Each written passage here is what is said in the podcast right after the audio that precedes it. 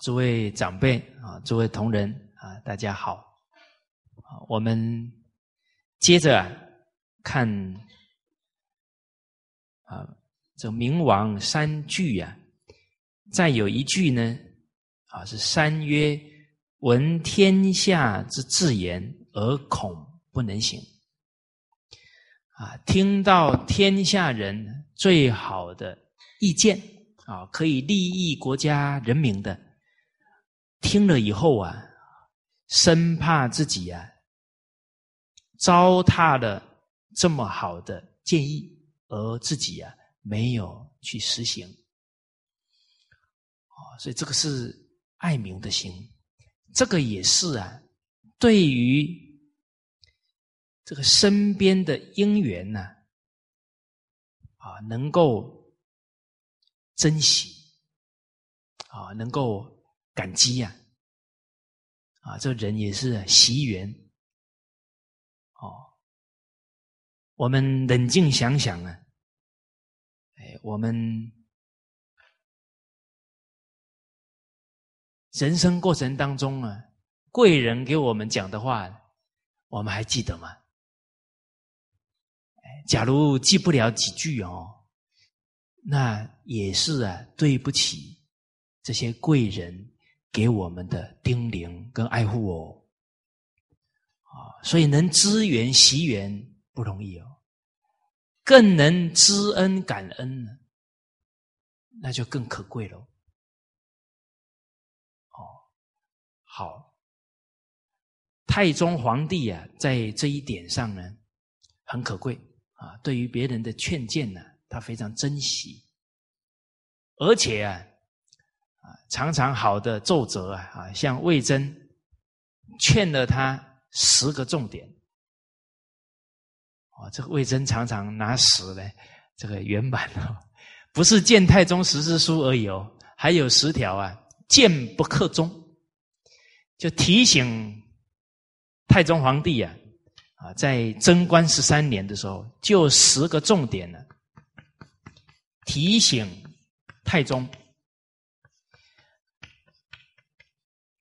有十个方面，你天子你已经啊都不一样喽，都不能够保持那个好的心态喽。甚至是一百八十度在堕落喽，啊，就提醒他。而太宗皇帝看完这个十条谏不克忠啊，哎，恢复给魏征。我假如不照做啊，我的哪有颜面见到你呀？哦，这个话很可贵呢，他是天子呢。哎，但是您看他这个态度，哎，是非常尊重魏征给他的教诲哦，给他的提醒哦，以老师以朋友的态度对对待魏征哦，哦，然后把这一篇文章贴在他住的屏住的房子的屏风上啊，随时看呢，随时提醒自己啊。坦白讲呢，太宗皇帝有自知之明啊。一直看哦，印象才会深呢。有时候也觉得这些教诲很好啊，但遇到事情提不起来。啊，怎么能不断的提起来呢？还要透过啊长期熏修，一直读经，一直听经，到入心了，随时随地都能提起来关照自己。啊，这一句京剧啊，就真的受用了，真的内化了。啊，学问贵在变化气质，那一句教诲一入心呢，就跟你的灵魂呢分不开了。哦，好，这里有提到呢，贞观初年呢，啊，就贞观元年，太宗啊对大臣萧雨啊说到了。说我呢，从小啊就很喜欢射弓箭，而且啊自己觉得呢，好像这个弓箭的道理啊、奥妙啊，我应该是很清楚的。结果最近呢，我得到良工十支啊，然后我把这十支良工呢拿给工匠啊，就是专门做工的工啊，弓箭的工匠看。结果这个工匠说：“皇上啊，你这十支弓啊都不好。”哇，他吓一跳啊！他问说：“为什么？”这工匠说：“啊，这个做工的木头啊，它的木心呢不正，所以它所有的条纹条理啊都歪了，不是良工。”啊，因为它的条理啊歪了，所以它射箭呢不会很直。这个唐太宗啊，听完了，感悟什么呢？他说：“我啊，从小就拉弓啊，啊，南征北讨啊，平定天下，觉得自己很懂弓啊，结果其实还是不怎么懂。”而且，我觉得很懂的东西，我还不怎么懂。我当皇帝才没多久，根本对治理天下的道理都很浅呢。啊，所以我对治理天下懂得这些东西，还比不上对公懂的。啊，公事实上已经很不懂了。那我这个治天下真的是还差得太远了。哦所以啊，他下令啊，在京城五品以上的官员，轮流住在中书省，啊，每天夜里啊，调这些官员来了解整个京城里面的政治的状况，啊，边了解，然后边去修正，边去深入这些治国的道理啊、经教啊。然后一定啊要搞清楚啊百姓的利害，啊，然后整个政治教化的效果怎么样？哎，所以这个太宗皇帝很认真哦，哦，每天都了解整个民情，啊，他是真正呢要想把政治办好。当然很重要的呢，这一些五品以上的官员来啊。他都是搬椅子啊，恭恭敬敬的赐座给他们。哎，对呀，是吧？闻天下之言呐，天下这些最重要的言言论是什么？了解民生疾苦啊，这个最重要。对他来讲，他最需要很清楚了解，才能进一步做好整个政治措施啊，利益人民。好，我们刚刚读的这一段呢，刚好旁边有一个故事，不知道大家有没有看到？啊，一一千一百三十页第九册。哦，这一句还没讲完，你们都收起来了。哦，我知道你们已经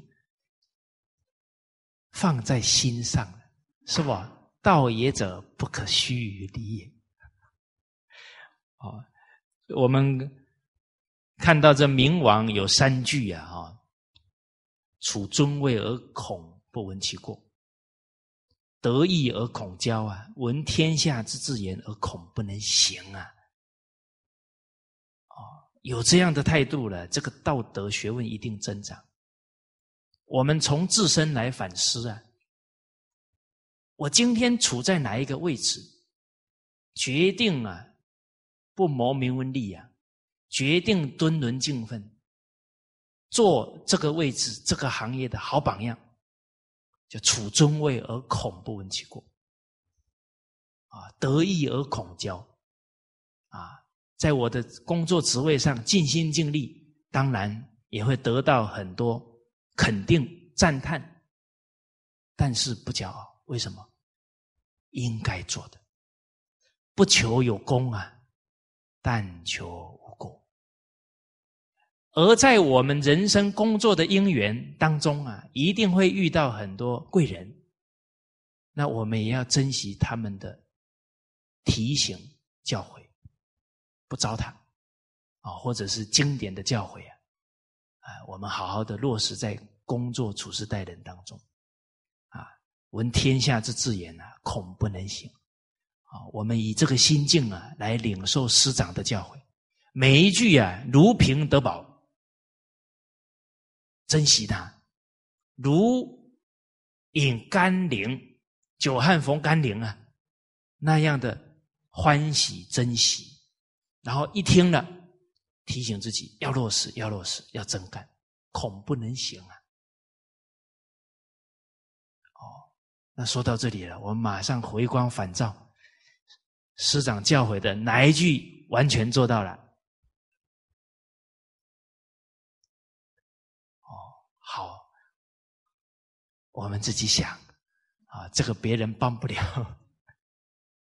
哦，所以目这个每一句京剧啊，其实都是啊，在提升我们的心性，都要回归到这个心态下功夫。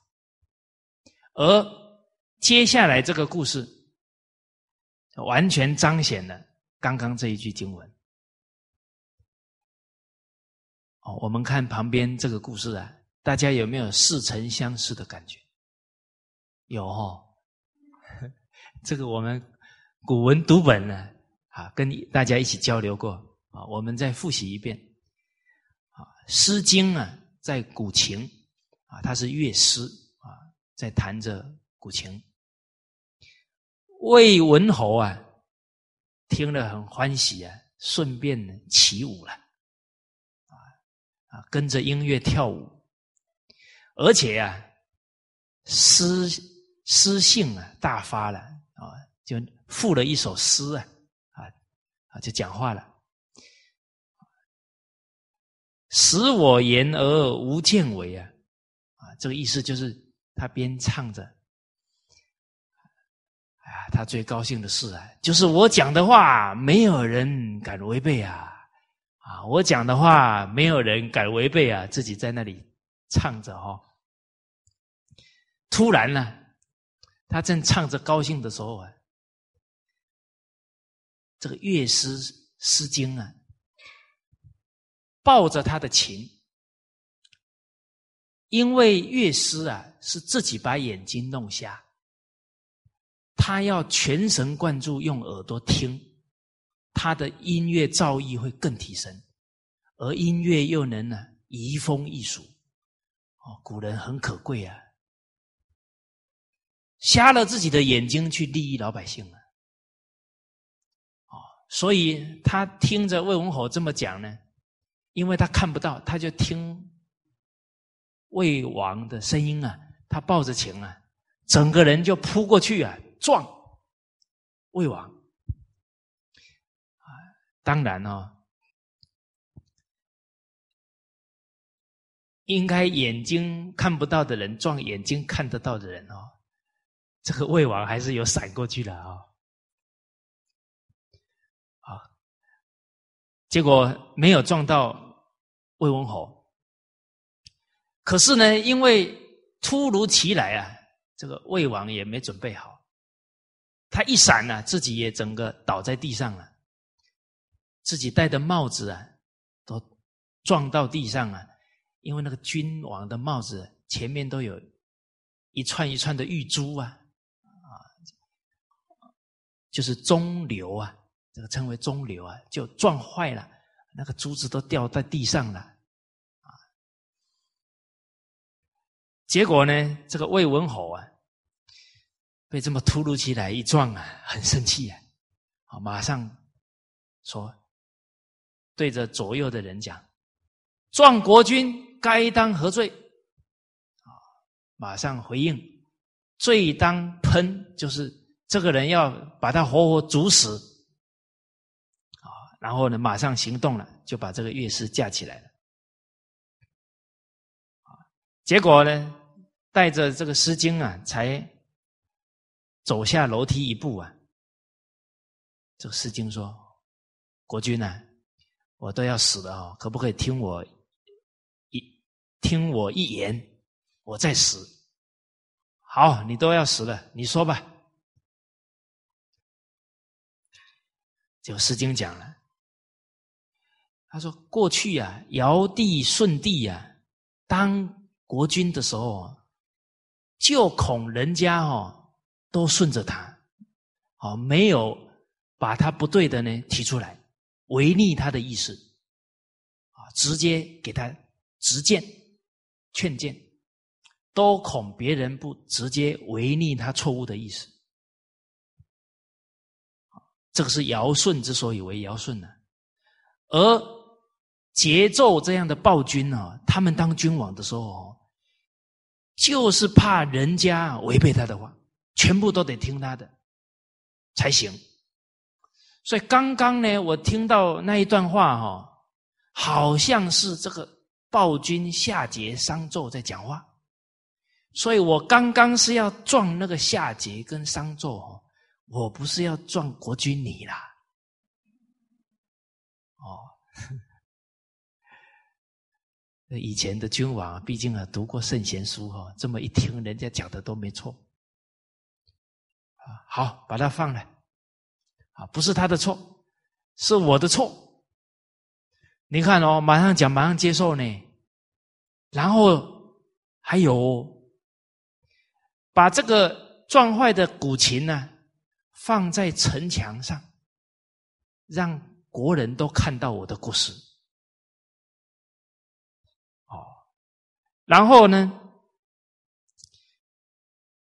我这个帽子哈坏了，不要补了，啊，照样戴。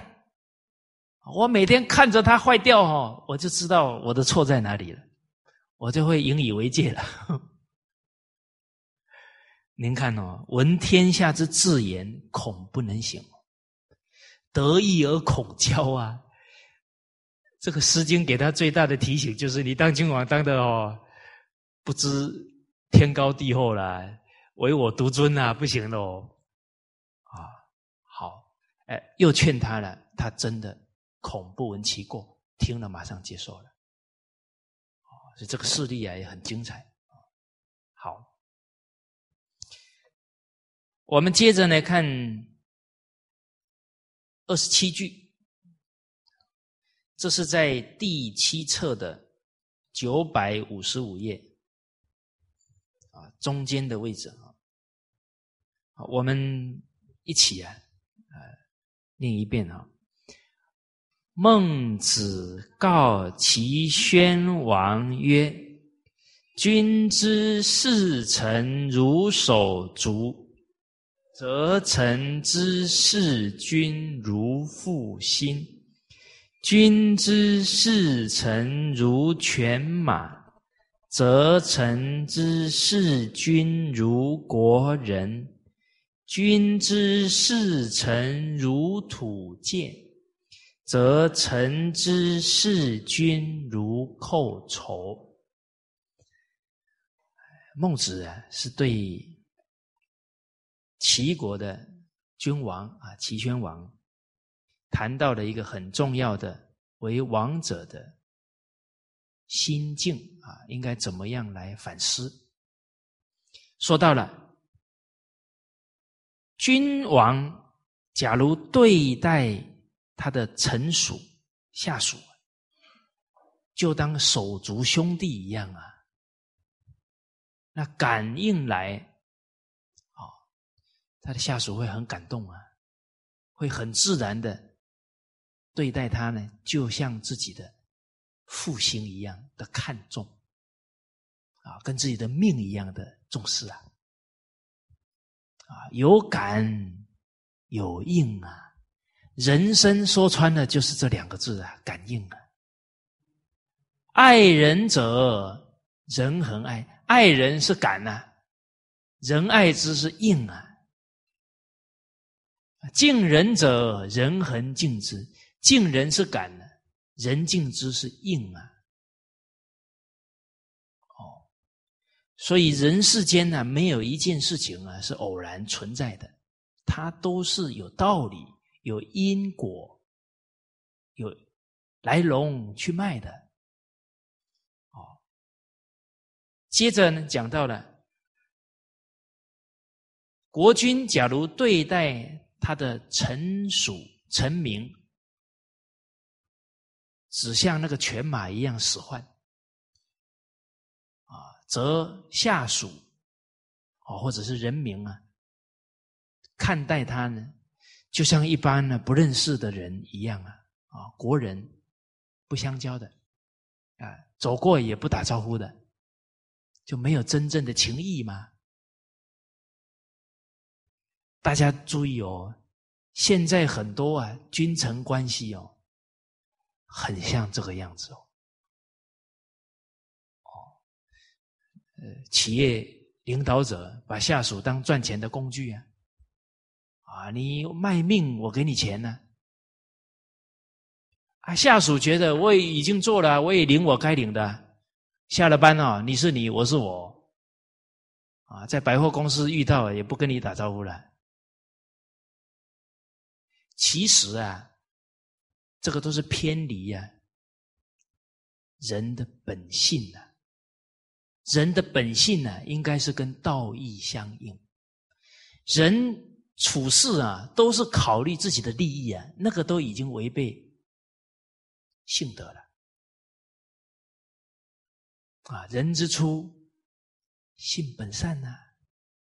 好多小孩呀，第一次看到呢，一条鱼啊，被切了尾巴流血啊，孩子都流眼泪啊。他为什么流泪？他感同身受，这个鱼会痛呢。鱼它都会这么样的疼惜了，更何况是人呢？是吧？那是他的本能呢。我怎么长大以后自私到连父母都伤害呢？从这里我们看到啊，教育的伟大，让他的天性终身保持啊。以至于那一份对父母的爱，对父母的孝，延伸到对一切人，就像范公一样，先天下之忧而忧啊，后天下之乐而乐的胸怀，那个就是他天性保持，然后发扬光大。这个就是我们中华民族教育最重要的核心：天性保持，发扬光大。可是啊，西风东进啊，功利主义挂帅呀，把我们都污染了。什么事情考虑啊，都先考虑利。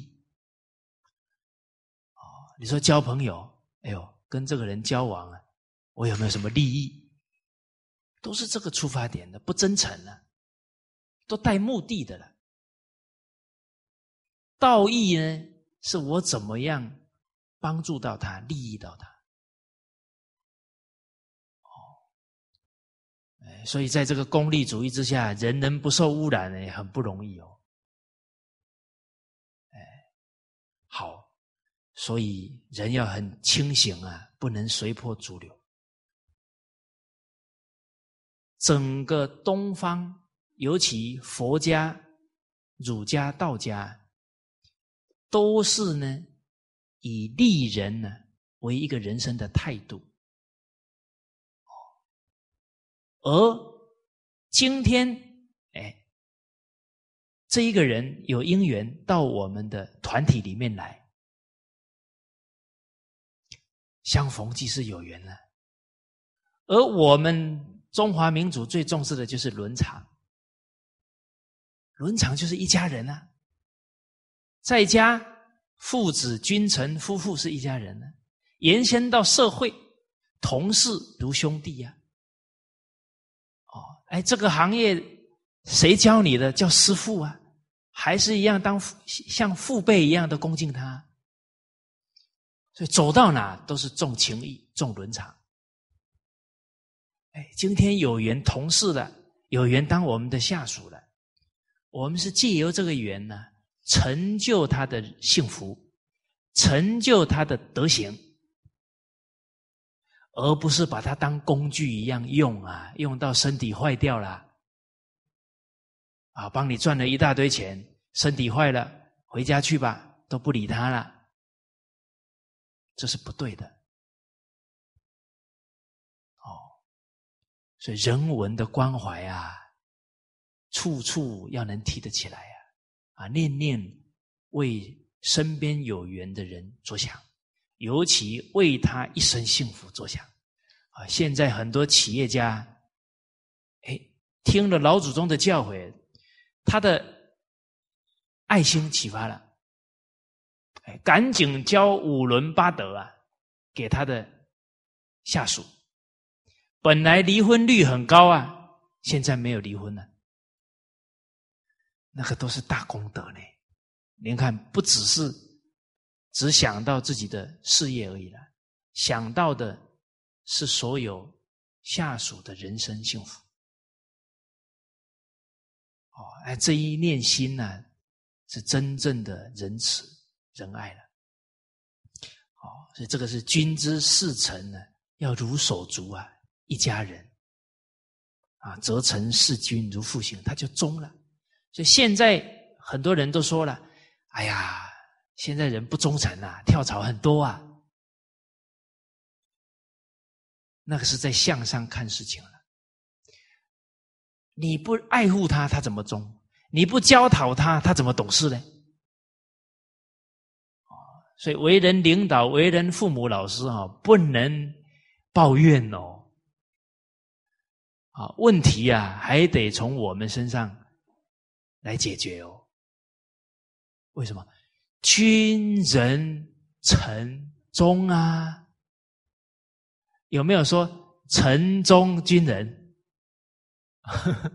是君人臣忠啊，父慈子孝啊，你父母要教育好孩子啊，又不是叫子孝父慈，是不？哎，他有道理啊，你这些家庭。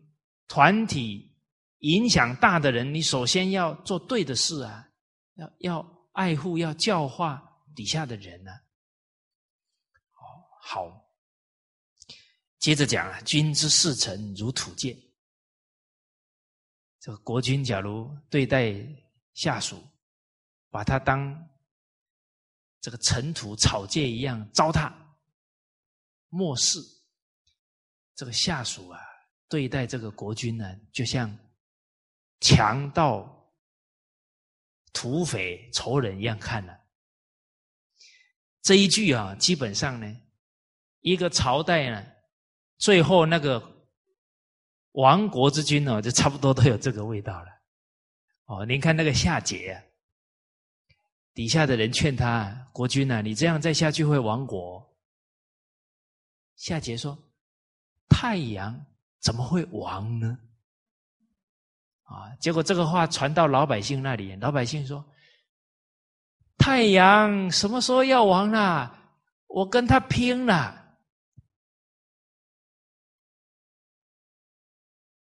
老百姓是这么讲啊：“吾吾与汝偕亡，我跟你一起亡，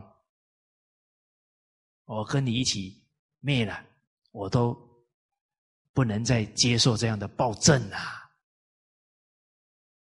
哎，做人做到啊，人家要跟我们拼了哈，实在不怎么样，而且真的是太不尽自己的本分了。哦，好，这个太宗啊，有一天呢，刚好啊，贞观十一年的时候啊，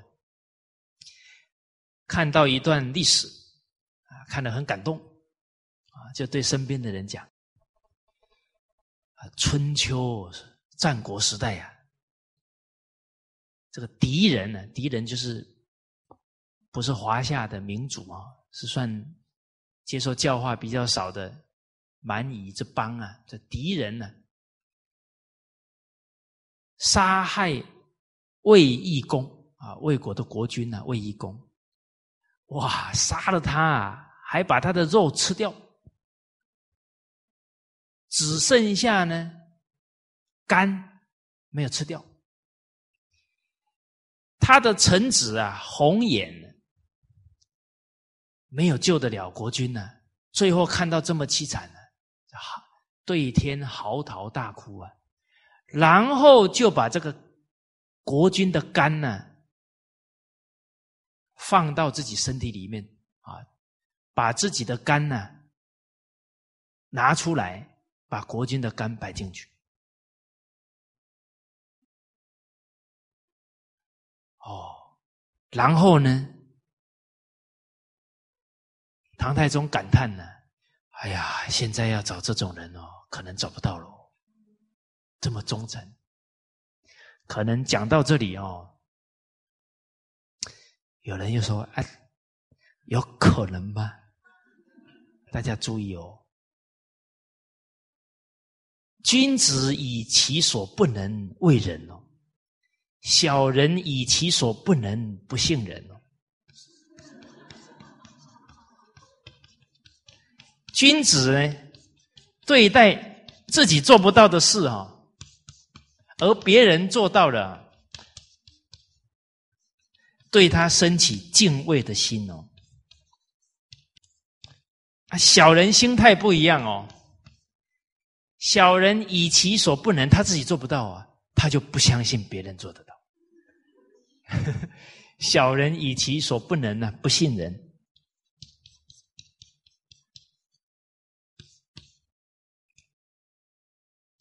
以前孝子啊、孝媳啊，一听说把哪个内脏割下来可以当药引啊，他妈的身体会好啊，刀子拿起来割开来呢，最后真的医好呢。这个在德育故事里面不止一则呢，那个是二十五史里面的，还编出来了，告诉大家，我们可能骗人，老祖宗不会骗人，他们德行比我们好多了，是不？不能自己做不到哦，还怀疑别人哦，又造一个罪业。刚刚我们才讲，魏忠达一念不正即是不待犯也。哦，那古人这些行词啊，记在史册当中呢。精诚所至啊，金石为开呀。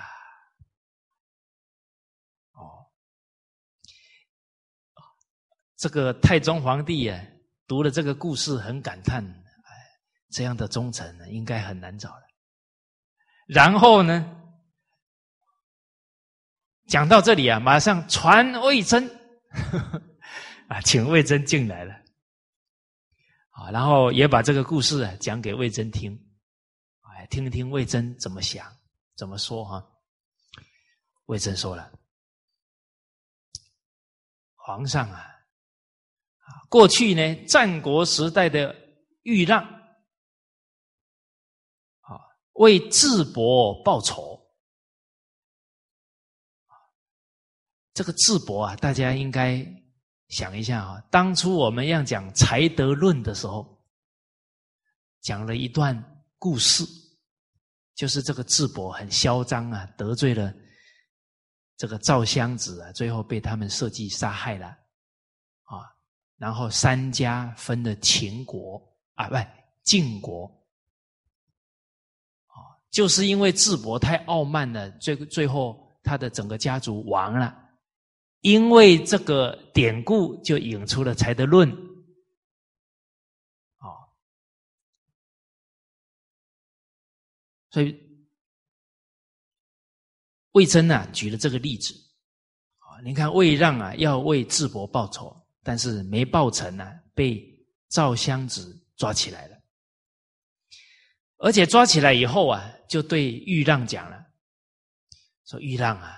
你以前曾经侍奉过范氏跟中行氏啊这两个组织啊，而这两个组呢，都是被智伯给灭掉的呢。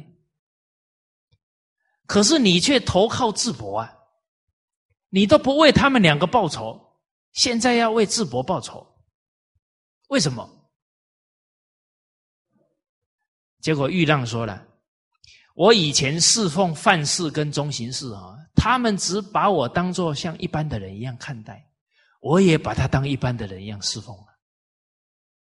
可是这个智伯呢，他对待我就像国家最尊贵的读书人一样，那我当然要以像个国家的这个国士一样来回报他。哦替他报仇啊！啊，这君之视臣如手足啊，则臣视君如父心嘛。对呀，这也是感得欲让的效忠啊。哦，哎，范氏跟中行氏的不够尊重欲让，那当然没有感得这样的回报啊。啊，接着。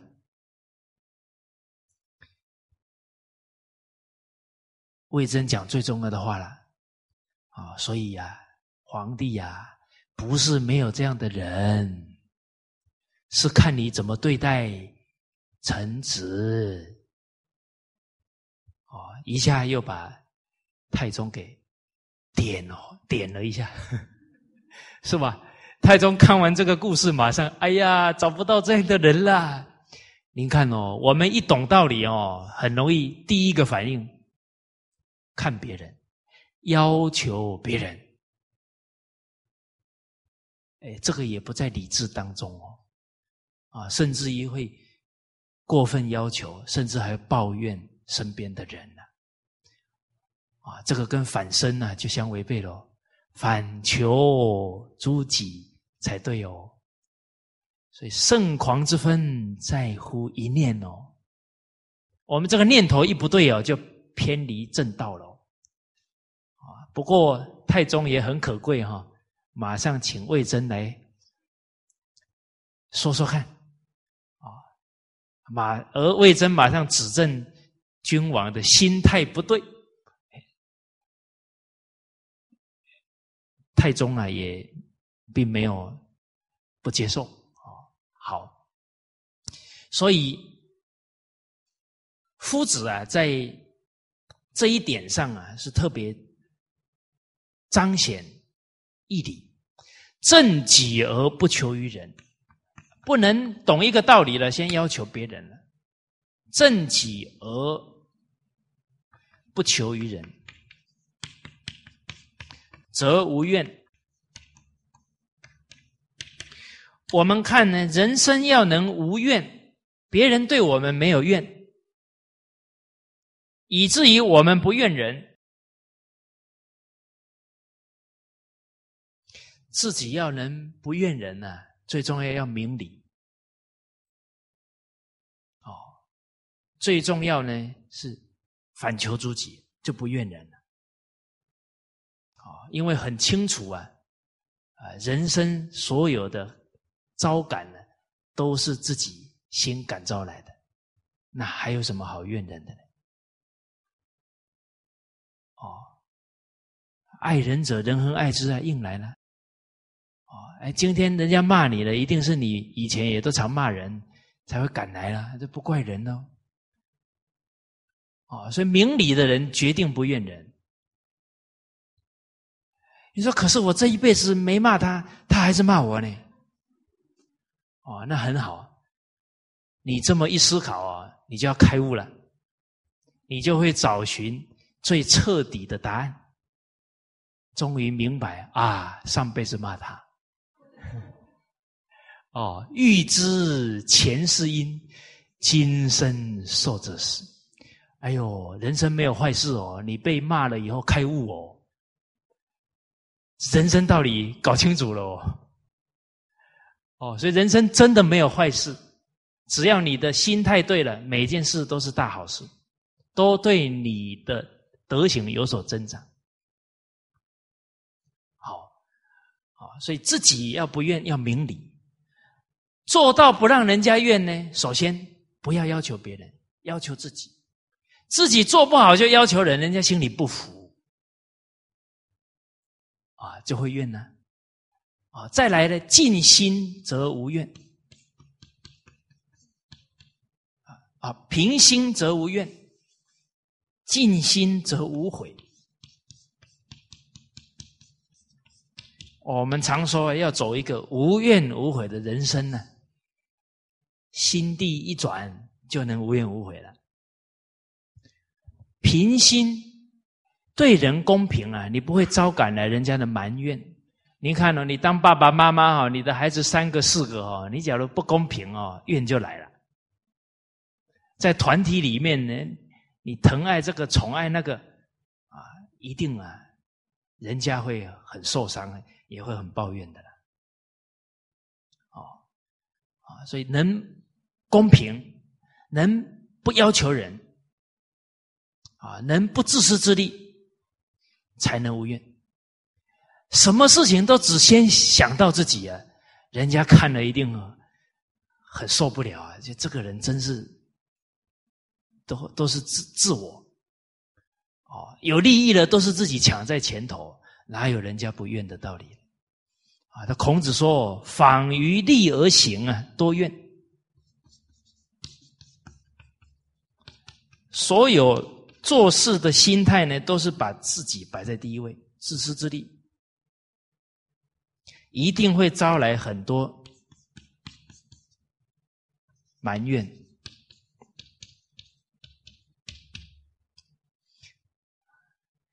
哎，人家埋怨我们哦。”第一个对他身体不好哦，第二个那个磁场一传来哦，我们会生病哦，是吧？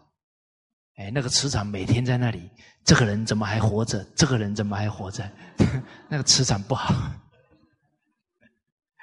哦，所以人还是要广结善缘啊，不要跟人家结怨的啊。你有时候觉得，哎呦，今天怎么耳朵这么痒？好好冷静想一想。得罪了谁？人家已经在那里骂了。好，啊，而这个正己而不求于人呢，是非常的体恤人心，因为知道啊，自己都不做好，要求别人，人家心里决定不服。啊，我们不愿意人家这么对我，我怎么可以这样去对人呢？是吧？哎，一个人没做到，就要求你，你服吗？不服啊！那我们也不能这样去要求别人。啊，其实人呐，那个惯性太强了，太习惯先要求别人。啊，在《中庸》里面有一段话很有味道：“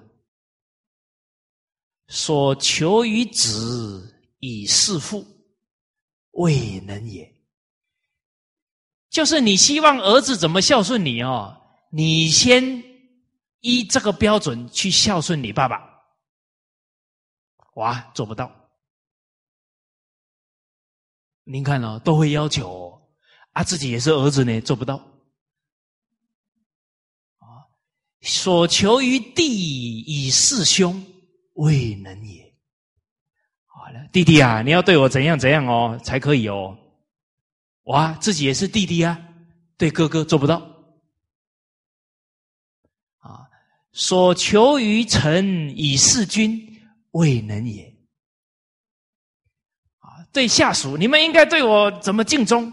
结果以这个标准哦，衡量一下，哎呀，我对我的领导也做不到。哎，自己做不到啊，哎，就先要求别人，这个人家接受不了。所以这个术道啊，是推己及人，你自己都不愿意了，人家怎么接受得了嘞？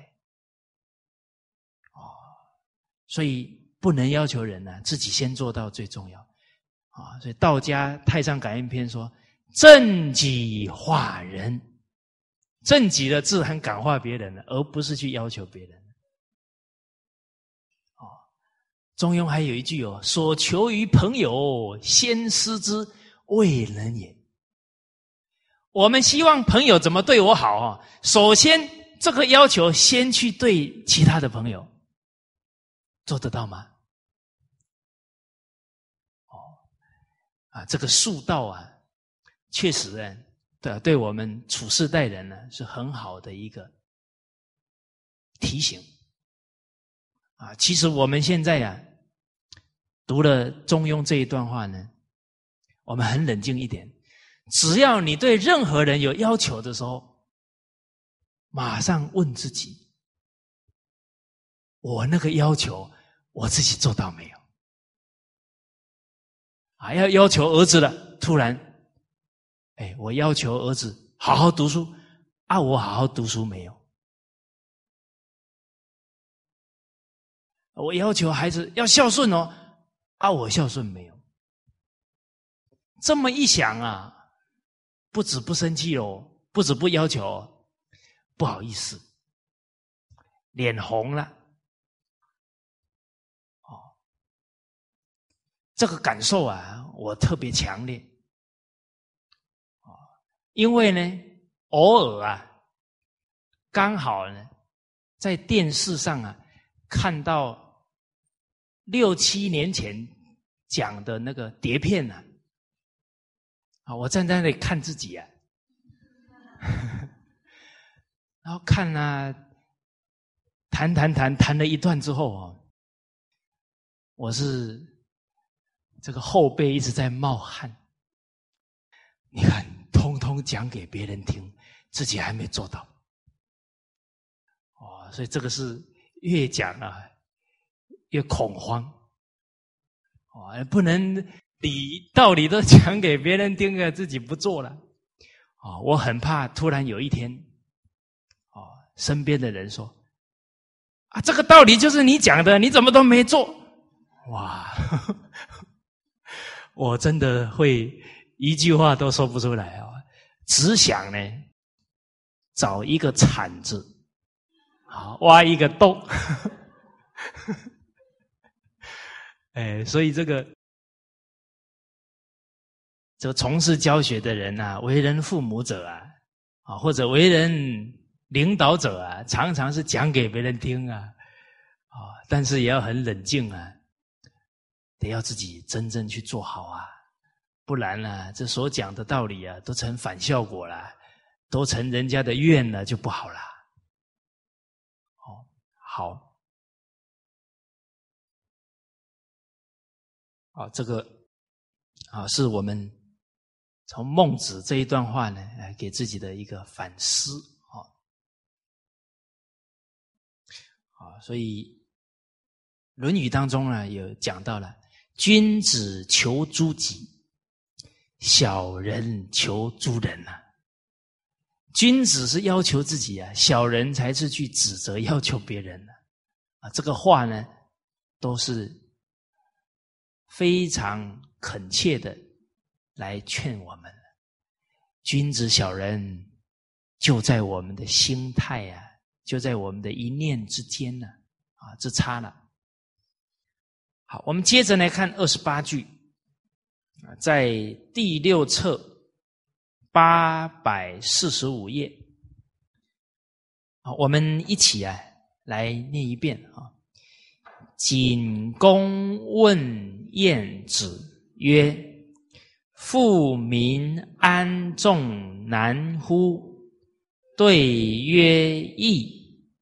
节欲则民富，中听则民安。行此两者而已矣。”齐景公呢问晏子。啊如何呢？人使人民富足安定啊，而这样困不困难啊？使人民富足安定啊，难不难？晏子啊，对曰：不难，容易。接着呢，讲出来怎么做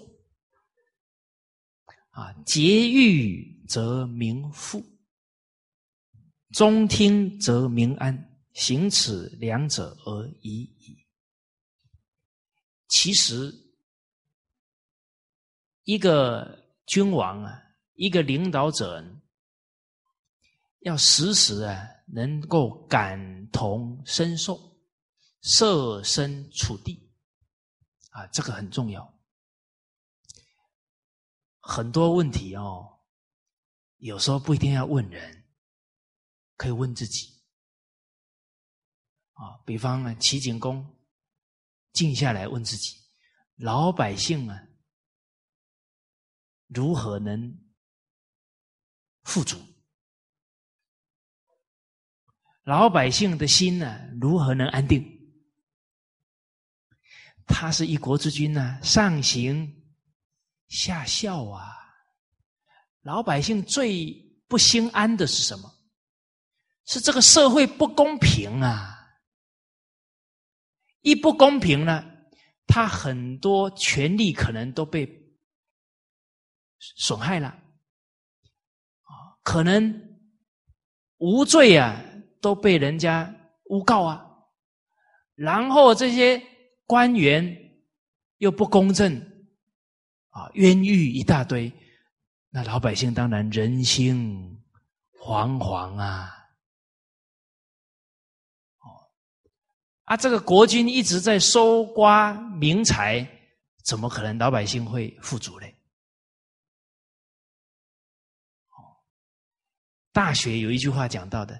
财善民聚嘛，财聚民散呐。这君王所用的钱呢，都是老百姓纳的税呀，是耳奉耳禄，民脂民膏啊，那都是百姓的血汗钱呢。你拿来挥霍了，老百姓不就贫穷了？好，燕子点出来了。要做到这一些呀，都是君王啊！你要在自己身上下功夫了。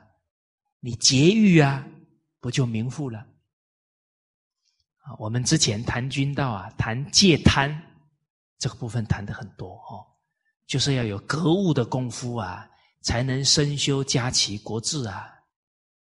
那放纵欲望了，这个国跟家就毁了。啊，接着重听。啊，中听啊，这个中就是不偏私、公正，来审断老百姓的案件，就没有这个无辜的人呢入狱了，这个人的心啊就安了。哦，而那个公平啊，一定要从最上位者做起啊，不然上梁不正，下梁就歪了嘛。这个君王很公正呢，他下面的人不敢造次啊，不然会治他的罪啊。哦，好，同样的哦，治家也要无私哦，不能偏心哦，你家里的人才能安哦。我们看正年岁礼呀，一个家有一千人呢，怎么治理的这么团结啊？心都这么样平。这么样和没别的啊，公正啊，平等啊，不偏私啊，哦，所以把皇帝赐的两颗水梨，把它打碎啊，把那个汁融在两个大水缸，一人喝一杯啊，好。啊，当然这个燕子啊，在。引导他的国君呢，都是抓纲领，这个都很可贵哦。我们再看下一句，在第九册啊，一千两百零五页啊，我们在刚好是中间位置，在自治之术啊，这里谈到呢，整个治理国家。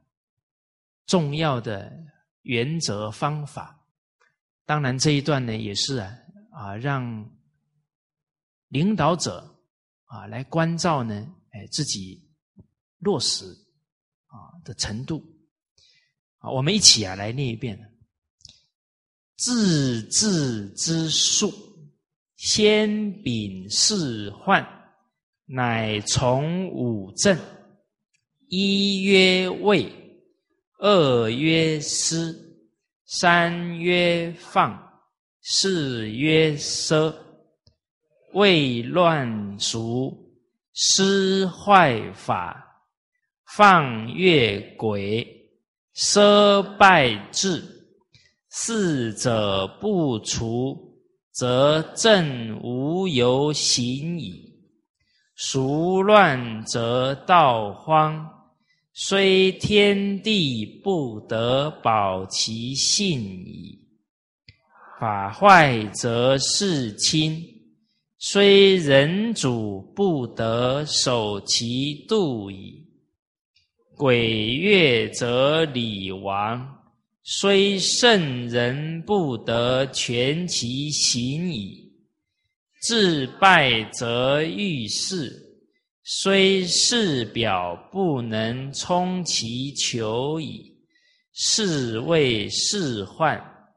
兴农商以养其身，审好恶以正其俗，宣文教以彰其化，立武备以秉其威。民赏罚以统其法，是谓五正。好，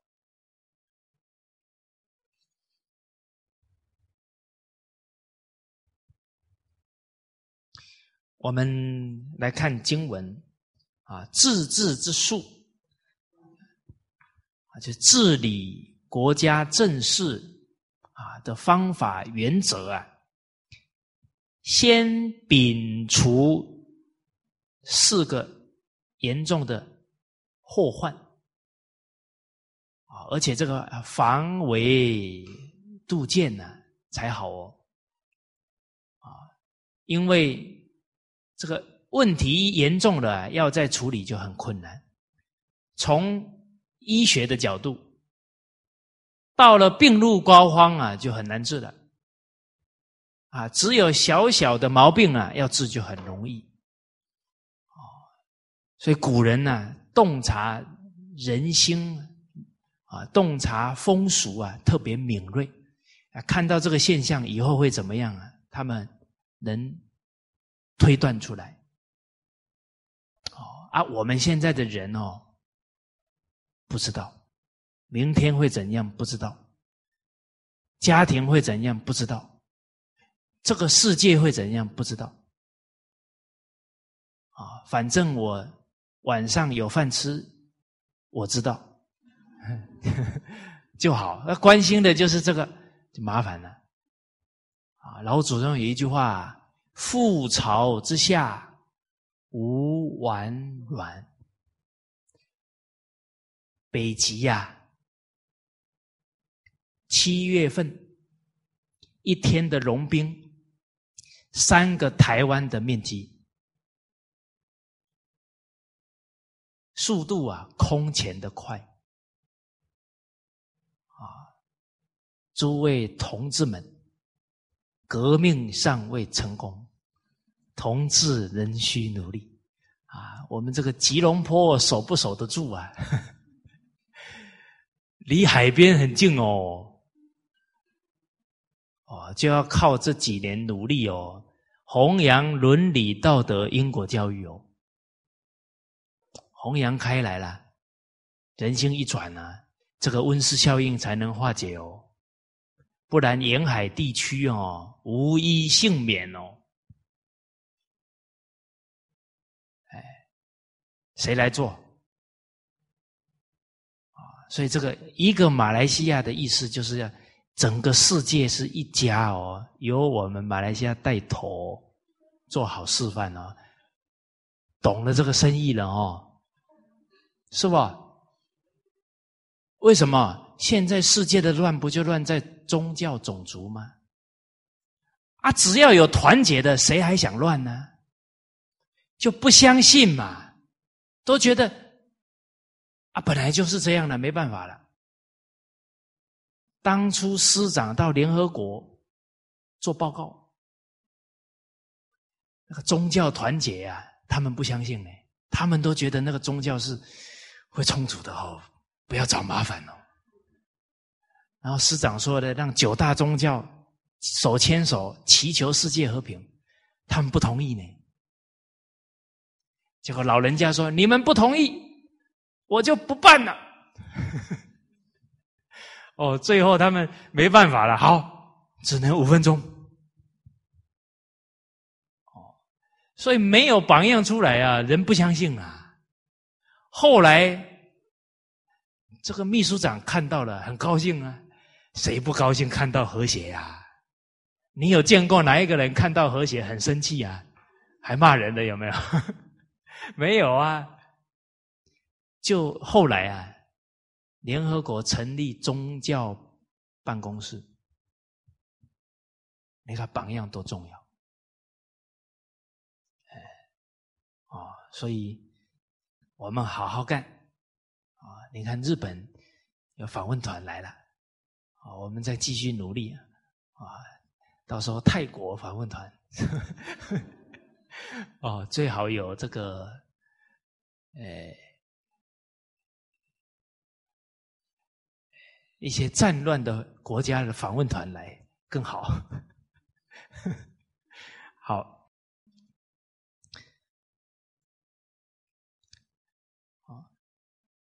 所以这个古人呢很敏锐，他能呢洞察机先，啊，所以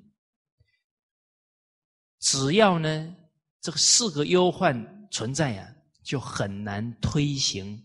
仁政德政啊，所以先除四患啊，先禀四患，乃从五政，才能接着推崇五政。四患是什么呢？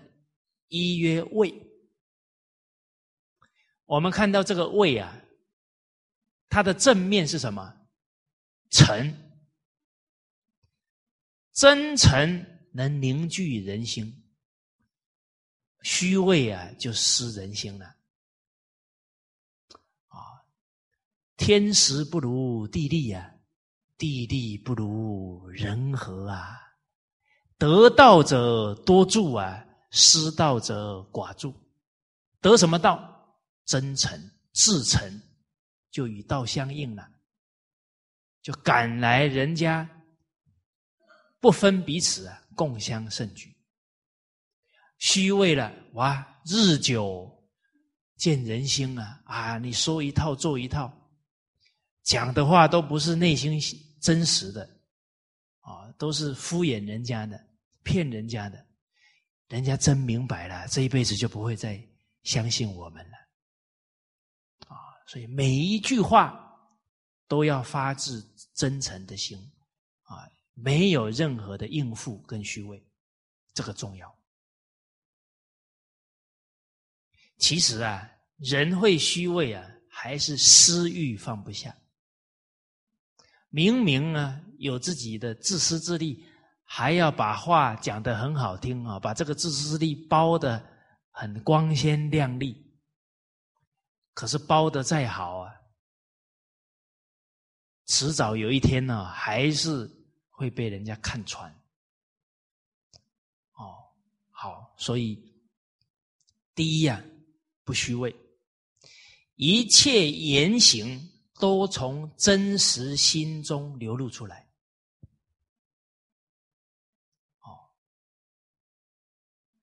那我们要看自己真不真诚呢？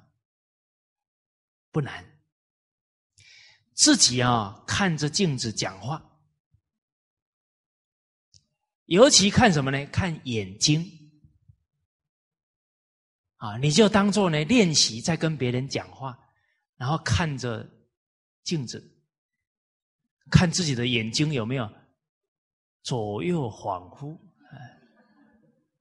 哦，或者呢不专注，大家回去练练看，才会发现哦，其实我们平常啊那个眼神态度啊不真诚，自己回去。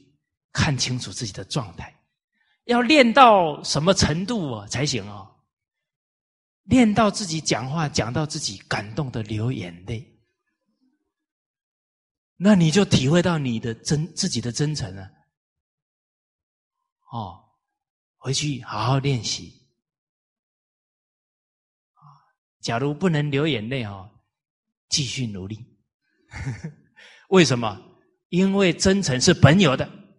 一定会现钱，但是我们得要真从心地当中啊，把这些肮脏的东西去掉。好，恶曰私，所以人一真诚呢，对待人念念为人着想，没有私心，念念为他好。哎，我们听到这里啊，会不会突然冒一个念头啊？我都为他们好。啊，谁为我好？哦，你看，这是最真实的心情。这一念叫私心。啊，其实人啊，多累啊，分治分他啊，常常要想自己，要谋自己的私利，还要算计别人，还要讲很多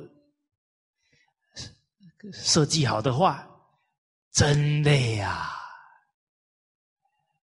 只有一个心境，就是为对方好，多单纯，多轻松。哦，好，你真正这么做了，真的是得道者多助啊，一定能赶来很多的善缘。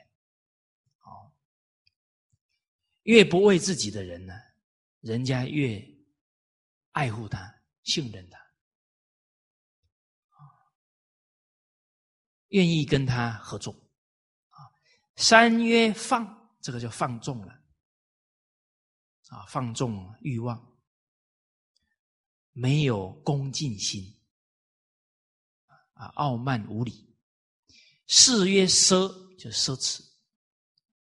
我们看呢，这四个情况啊，现在是在谈整个政治的治理，我们把它拉回来一个家庭。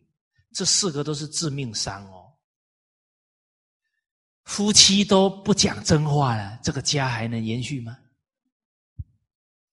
哦，这个家每个人都是想着自己了，这个家能能安定吗？啊，这个家没有家规了，放纵了，奢侈了，铁定亡了。哦，好，这传统文化的精神呢？真的是小大圆融，小到修身齐家，大到治国平天下，这理都是相通的。大家看呢，一个家真诚，没有私心，又有家规，不放纵，又节俭，这个家道铁定兴盛的嘛。哦，好，接着呢。分析到了，古人呢很能敏锐到事物的发展，只要虚位了，接着会怎么样呢？虚位啊，就会搞乱整个风俗。您看哦，现在很多风俗啊，就是都是应付别人，你给他讲好听话哦，你就赚得到他的钱了，这都变成虚位的。引导吧，哦，不是尽本分，不是发自内心的，都是想着要赚到钱，然后应付应付。这整个风俗啊，见利忘义了。哦，吟诗啊，啊，诗坏法，吟诗就破坏整个法令了。这个法是公正的，天子犯法啊，他。与庶民同罪呀，这个才能贯彻法律啊！一失心了，有关系的人通通不守规矩了，这整个社会的正义法令就乱了。所以啊，一个团体也有他的团体的规定啊，哎啊，团体的规矩。而这个规矩啊，首先领导者要守，领导者不守啊，这个团体的规矩就整个就破坏掉了。哦，因为上面的都不遵守了，都应付了，下面的人当然就跟着效，跟着学了嘛。好，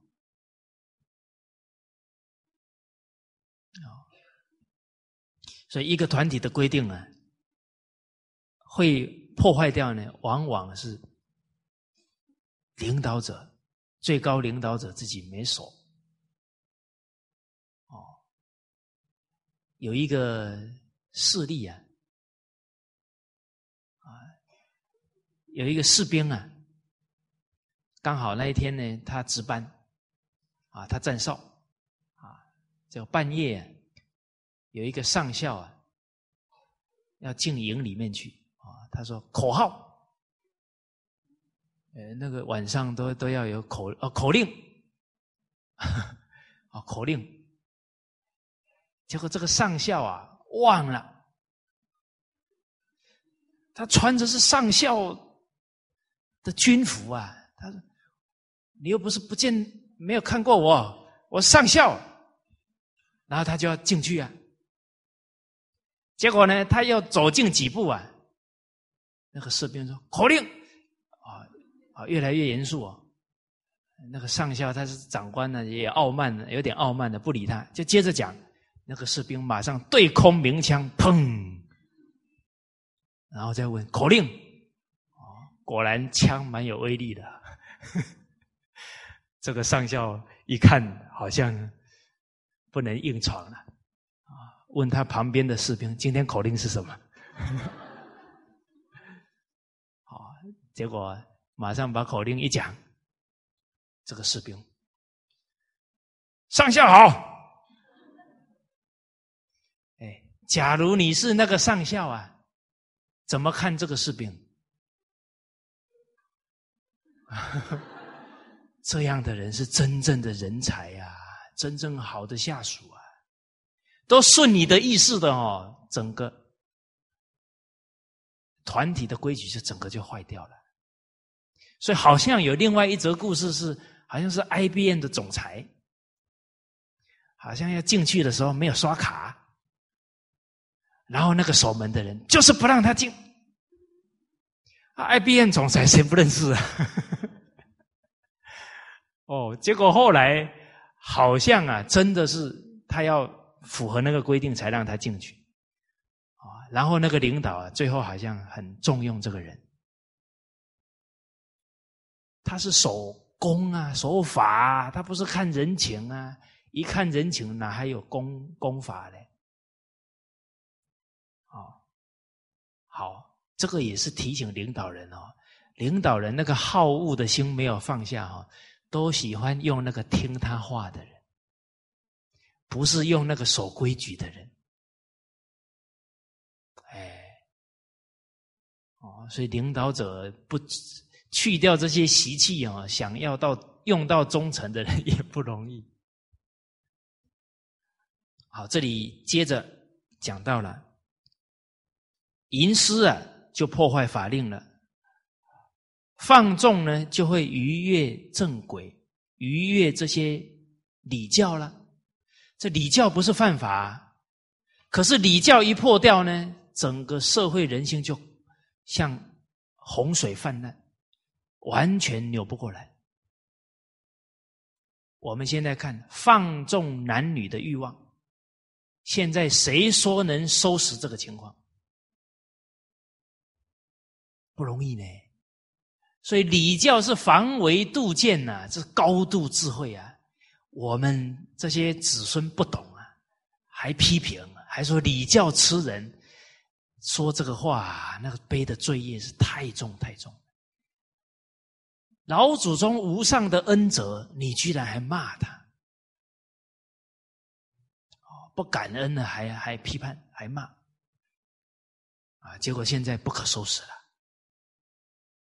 啊！放越轨啊，奢败志啊，奢侈就会败坏很多的规章制度。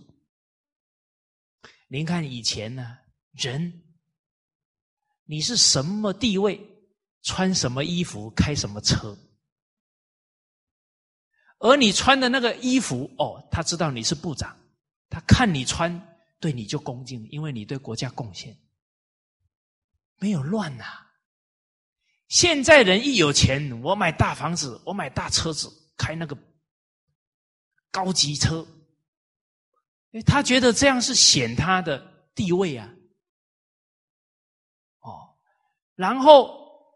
还往窗外吐一口槟榔，你说那高贵吗？可是大家注意哦，这种啊，想花什么想买什么就可以买，他就没有一种规范。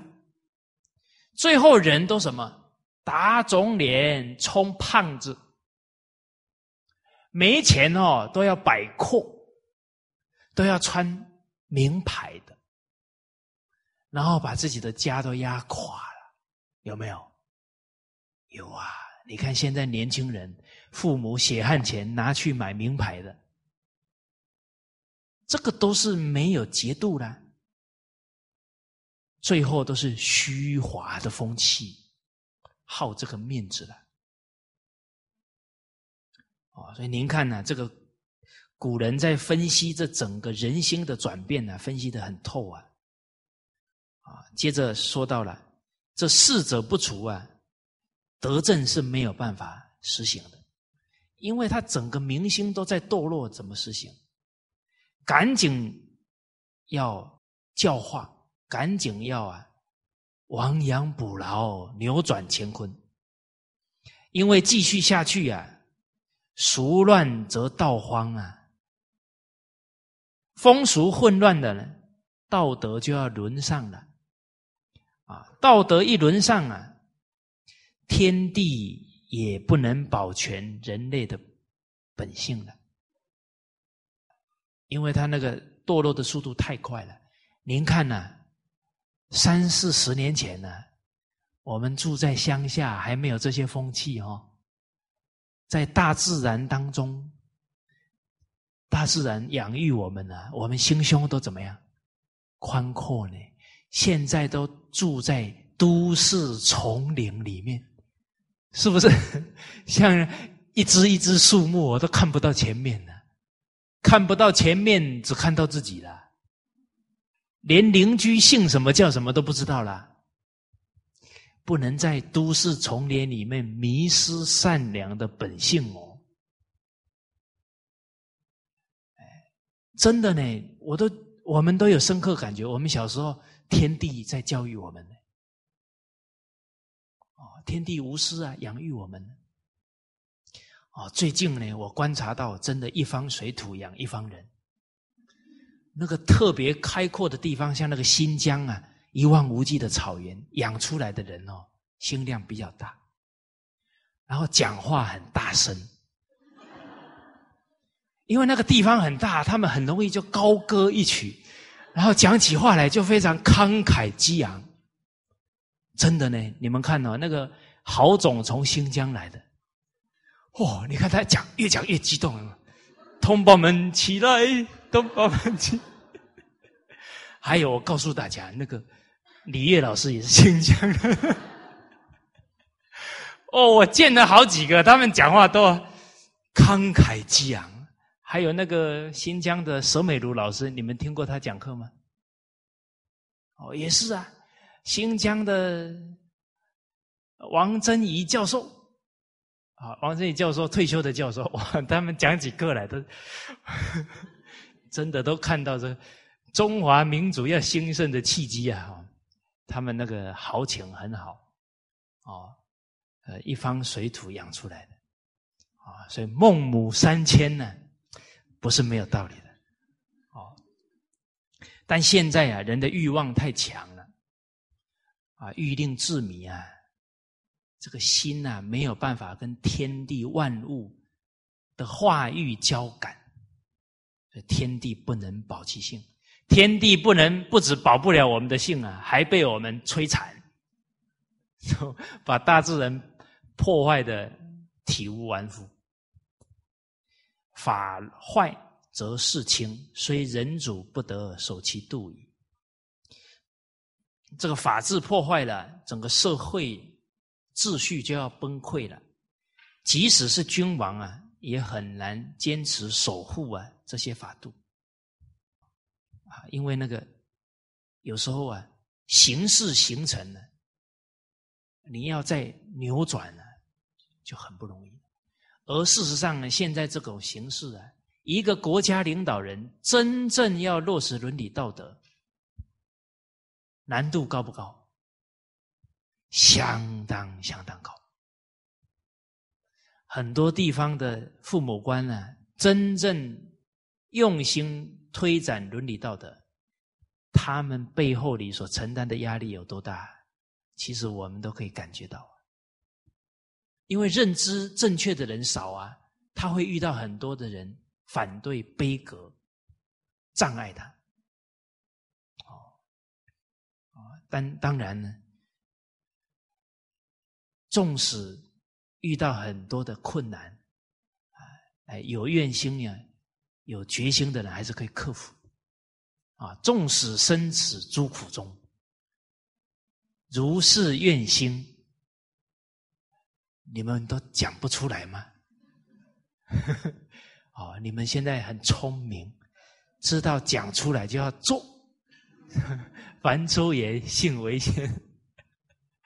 哦，如是愿心永不退。鬼月则礼亡啊，虽圣人不得全其行也啊。常规被超越了，礼仪教化也会消亡。纵使圣人来啊，也很难维护这个正道。规章败坏了啊，自败则欲事啊。欲望就会横行，没有任何的顾忌啊。虽事表不能充其求也，虽然你的国家土地辽阔啊，也没有办法满足你的欲望消费。大家读到这里啊，冷静去看，美国啊，很会花钱的，很会消费啊。他国家大不大？很大。可是现在呢，全世界欠债最多的，而且用钱用到他第二代、第三代的子孙了。您看这句话，老祖宗都提醒了啊，所以这一段话应该先翻给美国人听，他们最需要了解这个道理。哦，所以四位四患，好，这四个去除了呢，接着兴农商以养其身，提倡农商，让人民啊。衣食无缺，啊，好好啊，生养百姓，审好恶以正其属，啊，这个审呢，就明察这个喜好跟憎恶，就人们的喜好跟讨厌，然后啊，好其所当好，恶其所当恶，他的好恶啊，跟是非善恶是相应的。啊，来纠正整个风俗，宣文教以彰其化，宣扬礼乐的教化，啊，然后昭示啊朝廷的决心，啊朝廷的政策，哦，就像现在在祖国大陆啊，整个啊祭孔啊祭皇帝。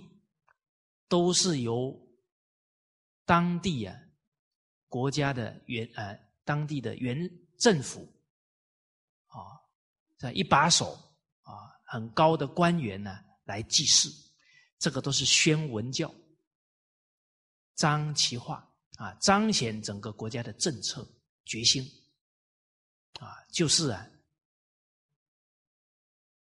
以弘扬中华文化呢为。重要的国策啊，这个都是啊，张其化，立武备以秉其威，建立军备来确保国家的威严啊，不能被践踏啊。你有了军备啊，啊，人家不敢侵犯你。